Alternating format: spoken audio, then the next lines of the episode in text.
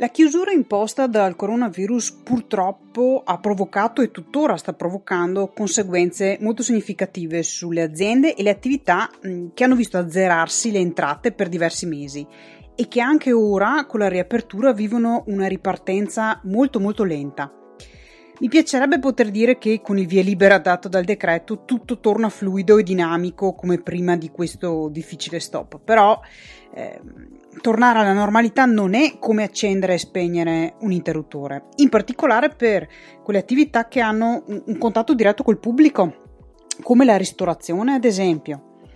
Le donne eh, purtroppo sono particolarmente colpite in questo settore perché eh, occupano mansioni di cameriere, di cuoche o di bariste, sono parecchie le figure femminili in questo settore e eh, alcune sono state licenziate o hanno visto una notevole riduzione eh, del loro orario in questa ripartenza molto lenta.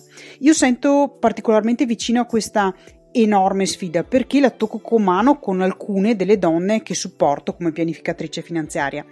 Anche questa settimana, ad esempio, ho parlato con una di loro e ho sentito forte la tensione nella sua voce perché ha il mutuo da pagare, perché ha le sue spese fisse ed è ovviamente preoccupata. Proprio per questo ho pensato di preparare una specie di mappa con 5 tappe per orientarsi nel caso in cui tu abbia perso il lavoro o abbia subito una forte riduzione dell'orario e di conseguenza delle tue entrate. Il punto 1 è eh, vivere la sensazione di perdita e l'emozione di rabbia e tristezza che sono collegate a questo evento. Sai, quando si parla di mh, perdere una persona, ad esempio, una persona cara, in psicologia si identificano 5 stadi. Eh, il rifiuto de- dell'evento, poi c'è la rabbia, poi c'è l'elaborazione, la depressione e infine l'accettazione. Sono fasi che come esseri umani attraversiamo affrontando una situazione che ci spiazza, che ci dà dolore e che comunque sconvolge la nostra vita. E io ritengo che perdere il lavoro o non riuscire a mantenersi eh, rientrino perfettamente in questa categoria. Come donna so anche che noi donne tendiamo a essere ipercritiche verso noi stesse e ci sentiamo eh, inadeguate e addirittura arriviamo magari a colpevolizzarci per, un fatto del genere. Se ti è capitato questo evento, eh, il mio consiglio è di accettare le emozioni che, che questo evento scatena, ascoltarle e usare i momenti di solitudine che inevitabilmente ti trovi a trascorrere per riflettere in maniera però costruttiva, non distruttiva come sarebbe il primo istinto, costruttiva, cioè che aspetti positivi c'erano in quel lavoro lì e che aspetti negativi hai affrontato? È una carriera che vuoi proseguire o pensi di cambiare completamente il tuo percorso? Che contributo davi eh, in quel lavoro? In, di che progetti sei fiera del percorso che hai fatto? Questi sono elementi importanti non solo per mh, mm, prenderti cura della tua emotività, che può essere decisamente sottosopra in questo momento, ma sono anche punti importanti nella tua ricerca di un nuovo lavoro. Punto 2.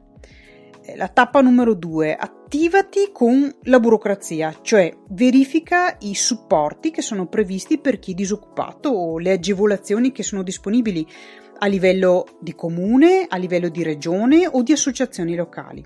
Controlla di che documenti eh, c'è bisogno e preparali per poter applicare ehm, le, le, richieste di contributi e di, di aiuti.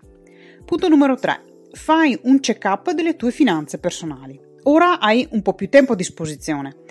Usalo anche per prendere in mano tutte le carte, le bollette, i conti, le polizze, gli scontrini. Fai un bel inventario ordinato e organizzato.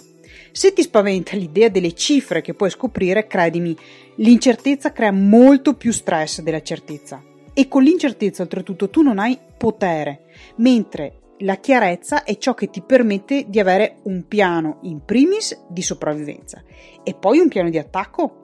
Ricordati che tu sei una donna in gamba, sei una guerriera.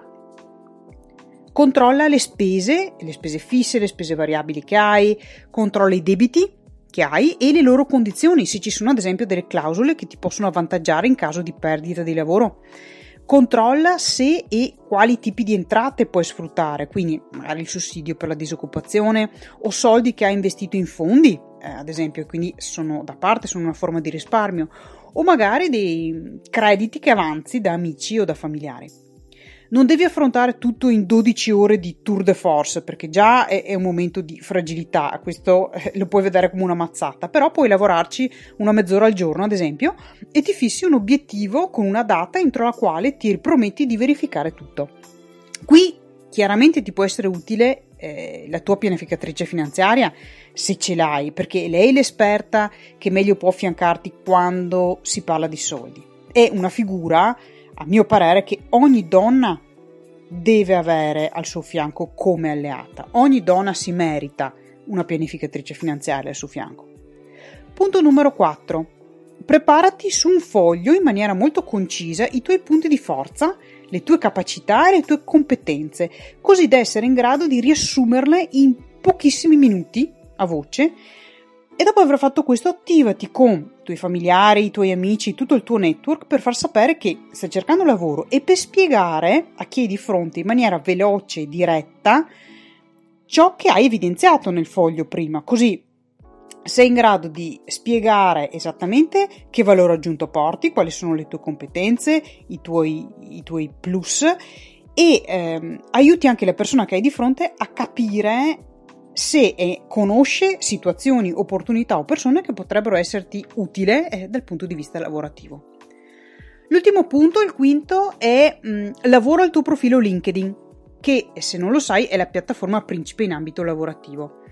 Rendi accattivante le informazioni che ti riguardano non solo come curriculum, eh, ma anche a livello di storie, di progetti, di esperienze che ti hanno vista protagonista o comunque ti hanno vista come parte viva e raccontale sulla piattaforma così eh, da poter essere notata. Eh, così che le persone che vedono il tuo profilo e vedono ciò che tu pubblichi, perché eh, in LinkedIn tu puoi continuare a, a, pubblicare delle storie, dei post, come avviene con Facebook, però sono concentrati in ambito lavorativo e chi incontra il tuo profilo e vede ciò che posti mh, mm, può capire di più di te, eh, molto più di quanto si possa capire da un semplice curriculum con quattro eh, informazioni in croce. In parallelo ovviamente scandaglia la rete alla ricerca di opportunità lavorative. Ciò che conta quindi alla fine dei giochi è avere un piano, sempre. Eh, tornare quanto prima a ragionare con lucidità sulle opzioni che abbiamo anche di fronte a situazioni di forte stress come può essere questo tipo di evento. E se per caso tu non hai perso il lavoro ma ti rendi conto che non saresti per niente pronto ad affrontare una condizione del genere, allora ti serve con urgenza il supporto di un'esperta, di una pianificatrice finanziaria come me. Perché? Per imparare a prendere il controllo dei tuoi soldi da subito e per tutelarti eh, da ogni evenienza che la vita eh, ti mette davanti all'improvviso. Perché non sei tu che hai il controllo di quello che ti capita nella vita, però puoi avere il controllo di come affrontarlo. Io sono Virginia Busato, la pianificatrice finanziaria delle donne e ti auguro una buona settimana.